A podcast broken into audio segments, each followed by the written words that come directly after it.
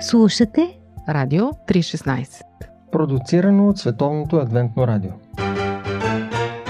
Живот! Джобен формат.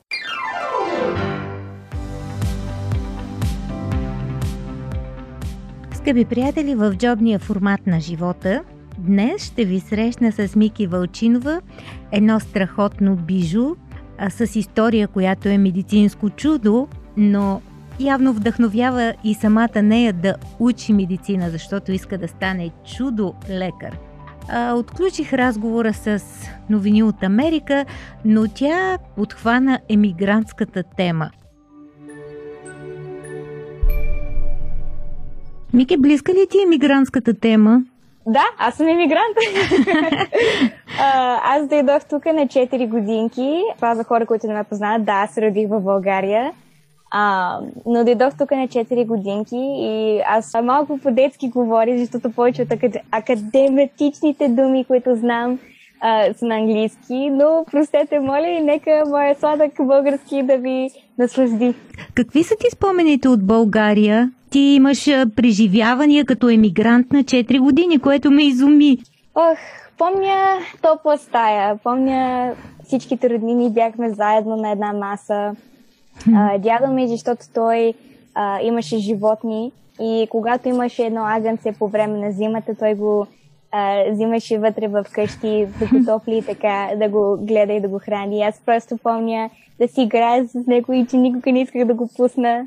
А, може би летището помня, помня да се сбогуваме с нашите роднини и приятели.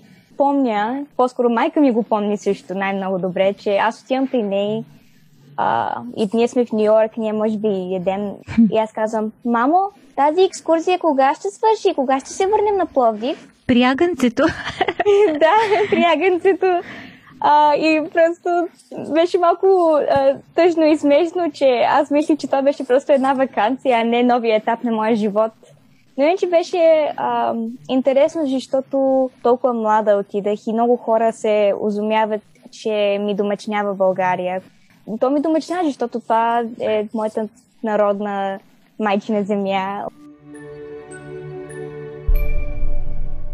ти реално каква се чувстваш? Българка или американка? До ден днешен се чувствам като българка, защото аз се родих там, имам семейство там, знам си езика, знам малко от историята, още научавам още.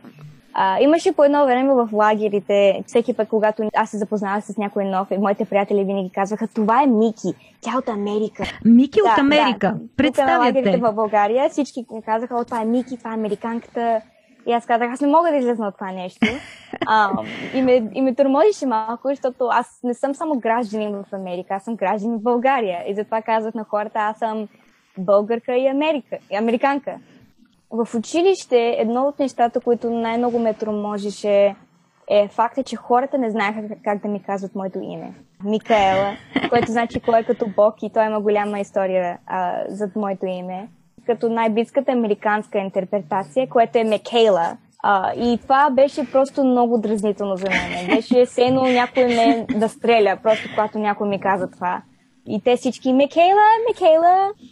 Тази версия на моето име беше пълно американство, като няма а, никакъв знак на моята история, защото моето име е също моята история. има много голями шеги, защото те е, кажи една. Като... Кажи сега се каже. А, защото Мики в Америка всички веднага мислят за Мики Маус. Ого, а, да, да, вярно бе. Аз казах, сега знаеш, че никога няма да ме забравиш, защото аз съм ниска, Мики Маус е нисък, моето име е Мики и Мики е главен герой в Дизни и аз винаги ще съм в твоите спомени. Един вид първи стъпки в интеграцията, така да разбирам. Да. Мики, ти самата каза, че зад името ти стои една история. Знаеш, аз не знам много неща за теб, знам само, че си страшно очаквано дете. И след това те видях на една снимка вече като по-голяма, като хлапе съм те виждала, нали? Сладко хлапе. После те видях на снимка и си казах, леле, каква фея! Да, а, повечето време, когато хора ме питат като а, да си обясня за моята вяра, а, винаги казвам, че моята вяра започва 10 години преди аз да се родя. Как така? А, а, за тези, които не ги познават, моите родители са Гергана и Рангел Велчинов. И майка ми имаше вяра, баща ми нямаше вяра. А, но после те се срещнаха към 90-та година, което беше към времето, когато комунизмът падаше. Да, големите промени в България. Да, да голямите промени. А, и също по това време ти виждаш, че Святия Дух наистина е работил и е отворил много врати за вярата.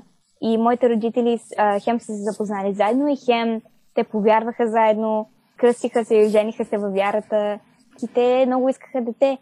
Обаче аз ви кажа сега малко също биологически факт. А, защо чак толкова много години чакаха? Значи майка ми, тя не можеше а, заради ня- някаква операция имала, където имаше някакви трудности, а, нещо беше наранено в операцията и имаше трудности да Забремене. Да. И затова много хора знаят, че аз съм като очакваното дете, защото а, 7 години а, след когато те да се оженят, а, майка ми забременя и на 8-та година аз се родих. Винаги се чудих, защо толкова много години трябва да минат за аз да се родя. Като защо не съм се родила 99-та или 93-та? Защо толкова много години трябва да минат? И какъв и... е твой отговор? 7 години.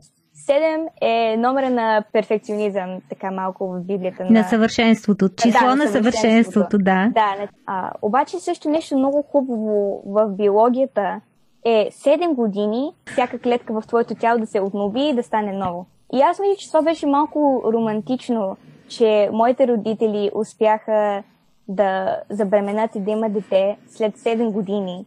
Защото тези 7 години те успяха да израснат в тяхната вяра и те да могат да ми дадат тази вяра на мен.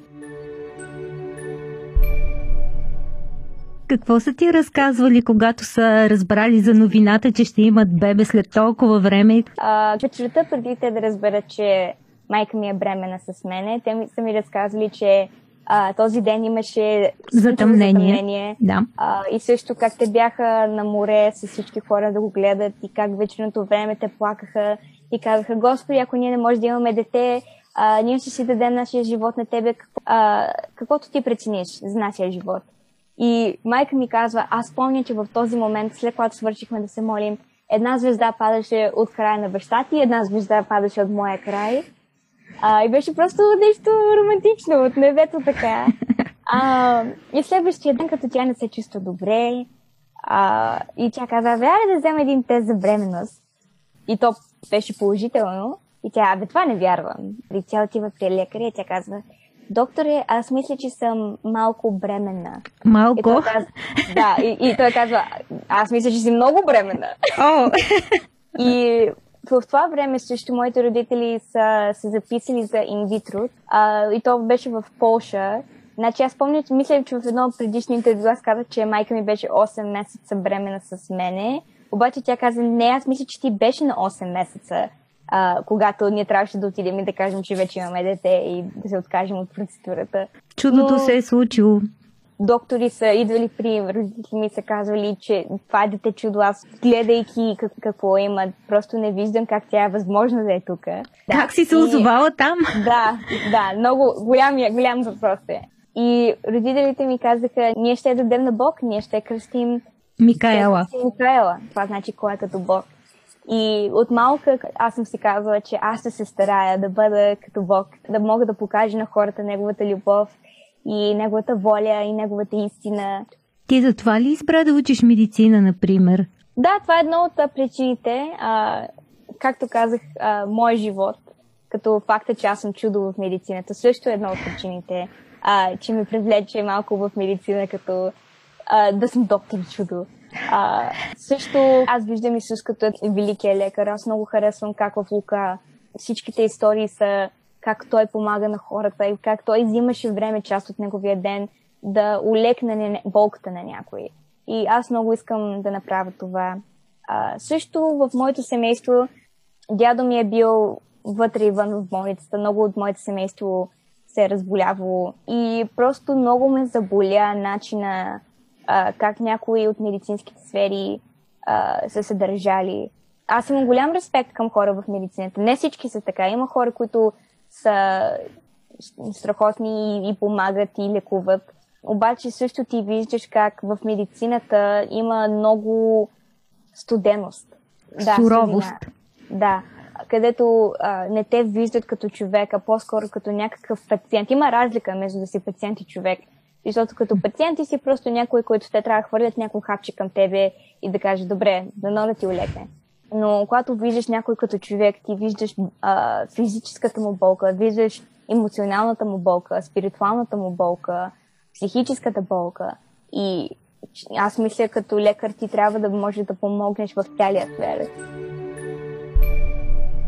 Каква е твоята мечта за медицината, медицината на бъдещето? Как си я представяш? Еми, искам да мога да отворя много врати в медицината, като не само да кажа, а, ето някаква рецепта за едно лекарство, пи това и да на всичко да бъде добре. Не винаги е едно лекарство или някаква вакцина или някаква операция, което може да помогне. Понякога трябва също да се върнем към натуралните неща. Едно от проблемите в медицината днес е как има много... Аз не знам дали думата е същата на български, но има generic, се казва. Просто има е толкова от истинското лекарство и, и другото е захар. А, едно нещо, което много ми интересува е в Япония те имат една форма медицина, където се казва кампо. А, Какво кампо... е това? Сега ще обясня. а, кампо е когато ти свързваш модерната медицина с а, традиционна китайска медицина. А, имаше един пример в това с, с ракови пациенти, а, където те направиха експеримента, покажат, че това наистина работи. И какво те осъзнаха е, че в ракови пациенти а, тяхната имунна система пада много надолу. Да. И те казаха, как може ние хем да им помогнем с едно нещо и да, да не развалим някакъв... друго. Да, трябва да намерим някакъв а, баланс. И те взимаха такива а, растения, които те са изучавали, които знаят, че те ще помогнат а, да помагат с имунната система, с стомаха, с сърцето. И като те ги правят като чай или с витаминов прах. Нещо като лесно да го изпиеш, да го изядеш. Да. И те а, са следвали тези пациенти и те виждаха, че малко по малко това помага с имунната система и накрая те се чувстват още по-добре. А, и че не само ги изследваха като пациенти, но също а, говориха с тях като ти как се чувстваш днес, какво може да променим, а, как си емоционално, психически и просто говориха с пациента. И аз мисля, че това е нещо много интересно, което Америка и също Европа може да а, сложи в тяхната система. Кампо да. медицина. Какво да кажем за дискусии по Радио 316? Аз от малка винаги съм искала да бъда лекар. От малка има много сладки клипчета на как аз си играя с но, някакви играчки, където изглежда като инструменти на лекар и как взимам а, кръвта на някой или давам на някой лекарство. И просто от, от малка съм казва, искам медицина, искам медицина, защо трябва да чакам толкова много? Аз мисля, че когато казах, че искам да стана доктор, това е край на историята. Обаче винаги хората питаха, какъв доктор искаш да бъдеш? И аз винаги, не знам, трябваше да седна и да помисля. Аз не исках сърце, не исках бял дроб. Не ми се фокусира просто на една част от тялото. И после дойде мозъка, защото мозъка е централната зона, която афектира цялото тяло. И аз казах, айде, ето това е за мен. А, хем а, фокусира на биологическата част, където част от мозъка афектира като разните системи на тялото, казва как, кое да работи и кое да не работи. А, но и в същото време то работи с психологическата част на човека. Неговите спомени, неговата личност, а, неговите емоции. Това ми, ми интензивизира много. Факт е, че нещо в главата ти, което е, е толкова голямо, толкова много неща може да прави. И аз помня, че аз отидах на една програма, където а, те даваха разни такива медицински лекции. Имаше един неврохирург и той разказваше такива интересни неща за мозъка, за хората. И просто, аз просто така сядах цялото време. Като някой може да вика Мики, Мики, а кажи. Просто така гледах изумено. Просто ми беше толкова интересно. Аз казах, добре, това е. Това е. Ще уча невронаука. Мозъкът те завладя изцяло. Много хора, когато аз им казвам, о да, аз съм, не, аз уча невронаука и също и прия медицина, о и антропология, те какво? Като аз разбирам прия медицината, разбирам невронауката, защото това са заедно, обаче откъде да иде тази антропология? Каква е тази антропология? Антропология е да учи за хората и за тяхните култури чрез време и също локация, да кажем. Защото културата на един човек в Япония или в Индия или в България или в Германия е различна. Обаче има неща, които ги свързва. Значи мести се по територии и се местиш по а, векове. Така. Голямо пътуване а, пада. Медицината е мал, малко студена, където ние само гледаме хора като пациенти, като какво има с тебе, какво ти липсва и как може да го правим този проблем. Обаче не е само проблем, това е човек. За всеки проблем има, има човек. И антропология, а, аз мисля, че е нещо, което всеки лекар трябва малко да влезе и да чете за какво мисли човек, какво е важно за човека, как неговата история афектира него, как неговата локация, как него го афектира също. А, да дам малък пример. Значи, разликата между българин и американец. Така. В България ние имаме голямо сърце, аз искам да кажа. А, обичаме си роднините. За нас роднини са на първо място. Семейство да имаме, а, да сме близки с един на друг. Това е много важно за нас. В Америка те се казват същото нещо, обаче а, един американец, на него е по-важно индивидуала. А, как аз мога да мина напред? Как мога да направя пари? Да, как аз мога да успея и да се същества? Като какво е по-важно? Сферата около мен, хората около мен, моето семейство или индивидуалното аз.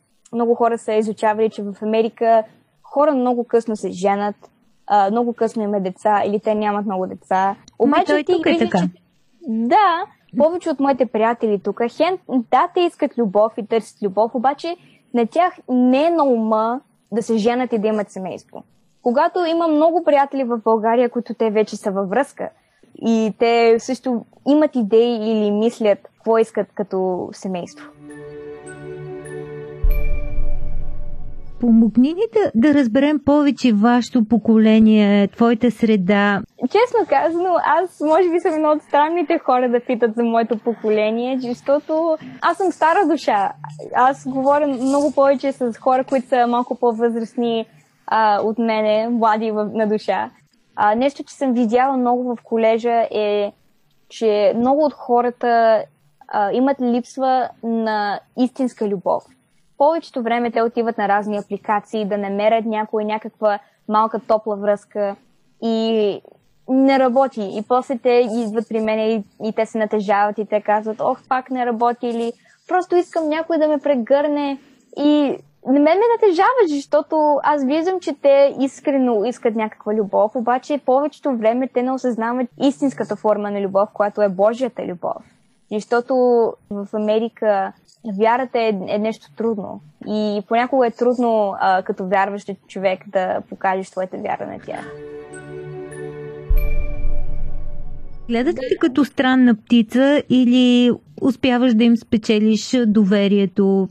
Ами, те всички малко понякога ме гледат като странна птица, обаче любимата им странна птица. А, много, много сладко. Да, да, като това е просто част от моя чар, моя магнетизъм, като че съм малко странно пате. И, и знаеш, а, то е по-скоро, защото живея си по принципи. Като важно е като християнин човек да има принципи, да се държи на тях, а не да се мота така насам и да позволява на вятъра да го бута. Mm-hmm. А, по течението. И, да, по течението. И много повечето време, когато един човек вижда, че ти си имаш принципи, че ти много се държи за тези принципи, а, това накарва те да имат респект, а, уважение към тебе и те да искат да се доближат до тебе. И дисциплината е нещо, което аз мисля, че хората също малко липсват истинската форма на дисциплина.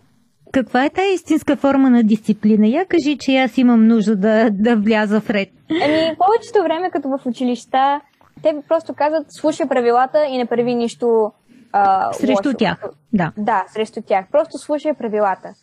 А, обаче живота не е само да слушаш правилата. Живота е също а, да осъзнаеш като твоите чувства а, и твоите мисли и идеи и също да се държиш здраво, като да, трябва да не си някакъв хулиган, който а, прави каквото ще. Трябва да имаш малко дисциплина към себе си, не да си хахо-хихи и какво ли не.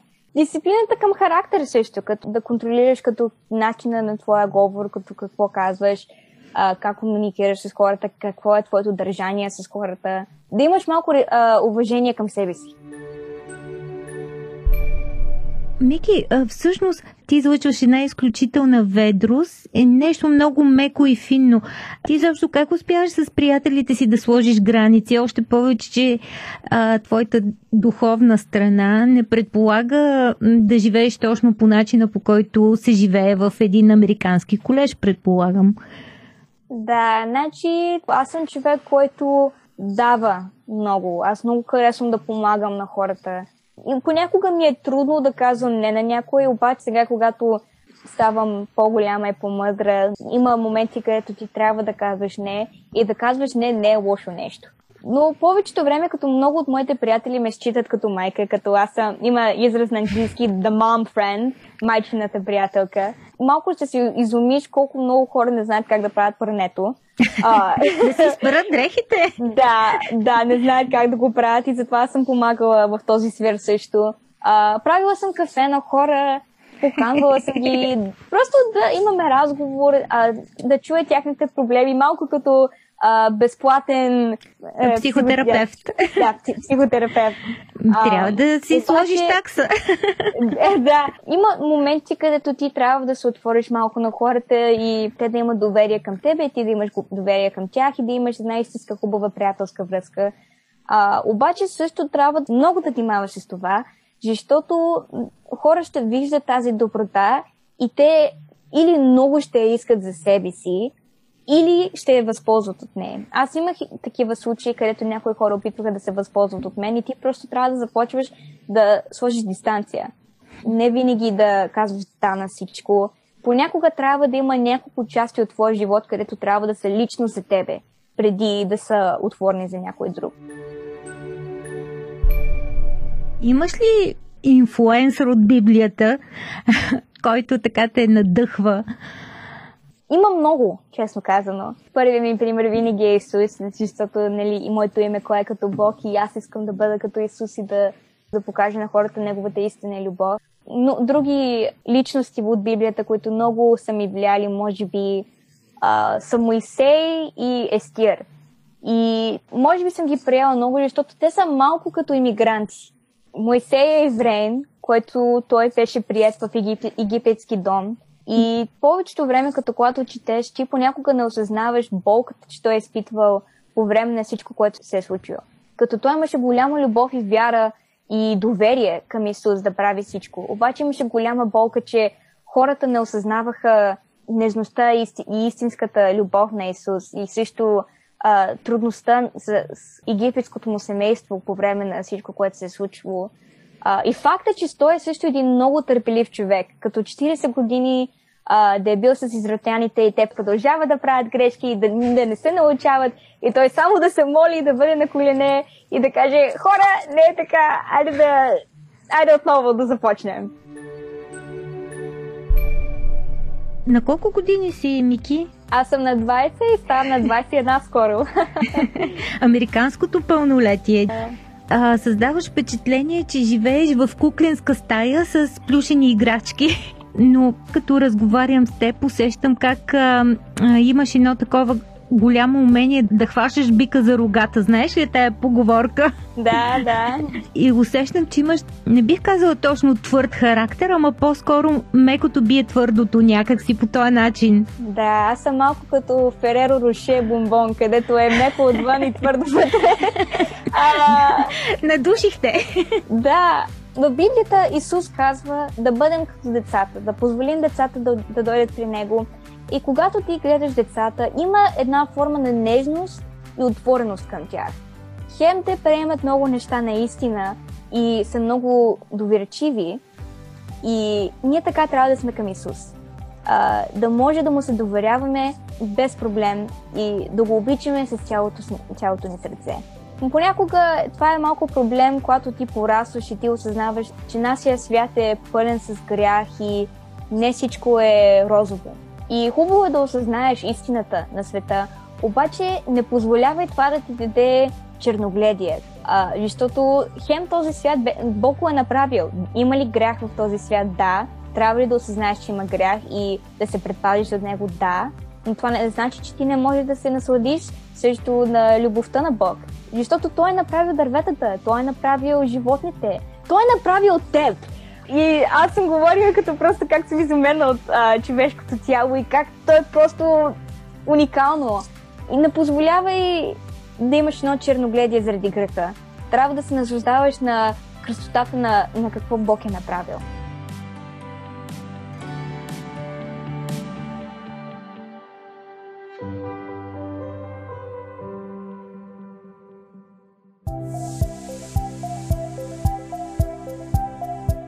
Слушате Радио 316 Продуцирано от Световното адвентно радио.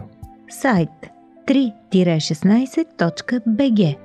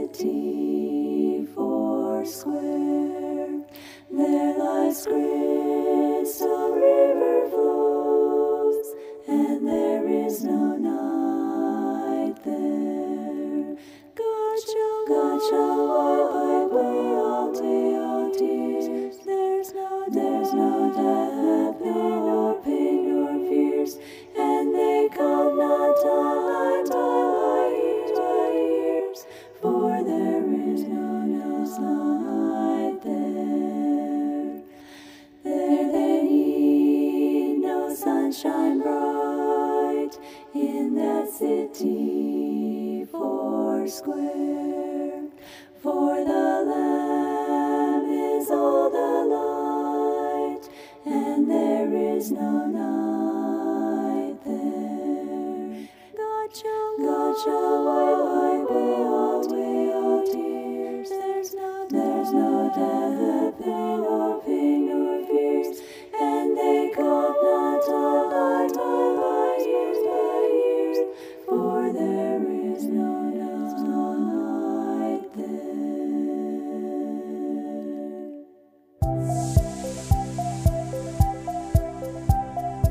Радио 316. Продуцирано от Световното адвентно радио. Сайт 3-16.bg